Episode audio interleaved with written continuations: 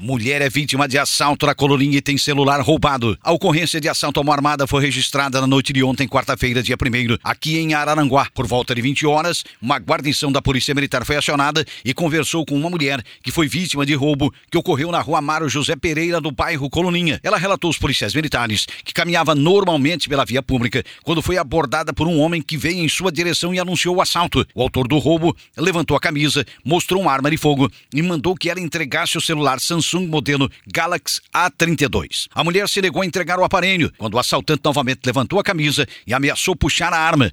Foi quando a vítima jogou o celular para o outro lado da rua. O marginal atravessou a via, pegou o aparelho e saiu correndo.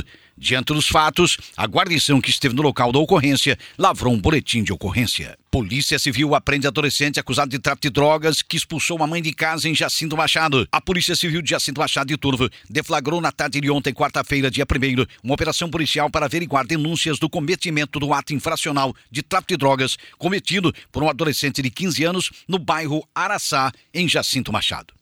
Diante das informações de que o adolescente estaria traficando drogas na residência da sua mãe e que ele havia expulsado ela de casa para executar o ato infracional, os policiais civis, liderados pelo delegado Lucas Fernandes da Rosa, se dirigiram até a casa onde havia as denúncias e localizaram pelo menos quinze pedras de crack embaladas, prontas para venda, e duas pedras maiores que ainda seriam fracionadas e que renderiam dezenas de porções. O adolescente de quinze anos confirmou que estava vendendo drogas no local. Entretanto, negou ter expulsado a sua mãe de casa, pessoa que também é usuária de drogas. Frente aos fatos, o adolescente foi encaminhado da Delegacia de Polícia Civil para a lavratura do procedimento e agendada a sua apresentação ao Ministério Público da Comarca de Turvo. Polícia Federal cumpre mandado de busca e apreensão contra desvio de verba pública em Araranguá. A Polícia Federal, em ação conjunta com a Controladoria Geral da União, a C G U, deflagrou na última terça-feira a Operação Saturação para combater o desvio de verbas públicas federais que deveriam ser empregadas no enfrentamento da pandemia do novo coronavírus no município de Serrinha, na Bahia, e também aqui no sul do estado de Santa Catarina.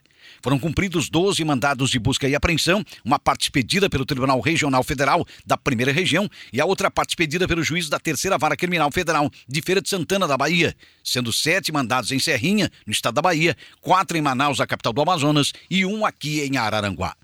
As investigações iniciadas em novembro do ano passado revelaram a existência de um grupo de agentes públicos municipais que teria desviado milhões de reais ao permitir dolosamente que o município de Serrinha, na Bahia, mediante dispensa de licitação, contratasse por três vezes empresa de fachada formalmente sediada em Manaus. Em março de dois mil e vinte, a empresa Manauara foi contratada pelo município de Serrinha, na Bahia, duas vezes. A primeira para fornecer monitores paramétricos de sinais digitais e bombas de infusão e a segunda para fornecer ventiladores pulmonares. Em abril de dois mil e vinte, ela novamente foi contratada, desta vez para fornecer máscaras de proteção facial. A Polícia Federal e a C G U identificaram o superfaturamento dos produtos supostamente fornecidos pela empresa de Manaus e fortes indícios de fraudes nos três procedimentos de dispensa de licitação abertos pelo município de Serrinha, na Bahia. Quanto aos ventiladores pulmonares e bombas de infusão, contratados por setecentos e vinte e quatro mil reais, os investigadores da Polícia Federal apuram se tais equipamentos foram efetivamente entregues ao município.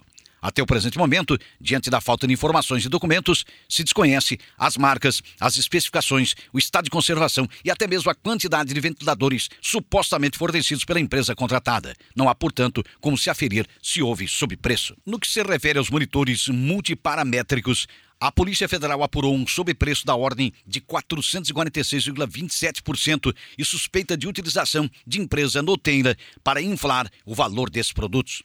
Finalmente, quanto às máscaras, a Polícia Federal descobriu que havia um sobrepreço de cento e dezoito por cento. Os crimes sob apuração são previstos no Código Penal Brasileiro. Morre noivo que sofreu acidente de trânsito às vésperas do casamento em Orleans. Foi a óbito no Hospital São José de Criciúma, Roberton Luiz Bristotti Martinhago, conhecido como Machucho, de trinta anos.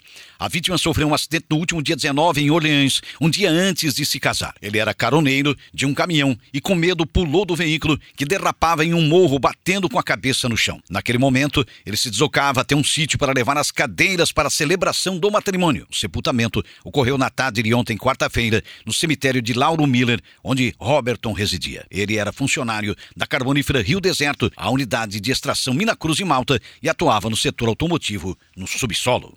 Autor de pichações na casa do Papai Noel em Criciúma confessa o crime. A Polícia Civil de Santa Catarina, por intermédio da primeira delegacia da comarca de Criciúma, concluiu na tarde de ontem, quarta-feira, o inquérito policial referente à pichação da casa do Papai Noel na Praça do Congresso no último dia vinte e sete e outra em uma lombada eletrônica na rua Álvaro Catão, no bairro Operária Nova, no dia vinte e dois de novembro. Segundo o delegado Carlos Emílio da Silva, o autor das pichações é um jovem de vinte anos. Ele foi interrogado, mostrou arrependimento e admitiu a prática dos delitos. Mesmo assim, foi indiciado pela prática, em tese, de dois crimes de dano qualificado por ser contra patrimônio público, ilícito tipificado também no artigo cento e sessenta e três, parágrafo único do Código Penal Brasileiro, com pena de detenção de seis meses a três anos e multa.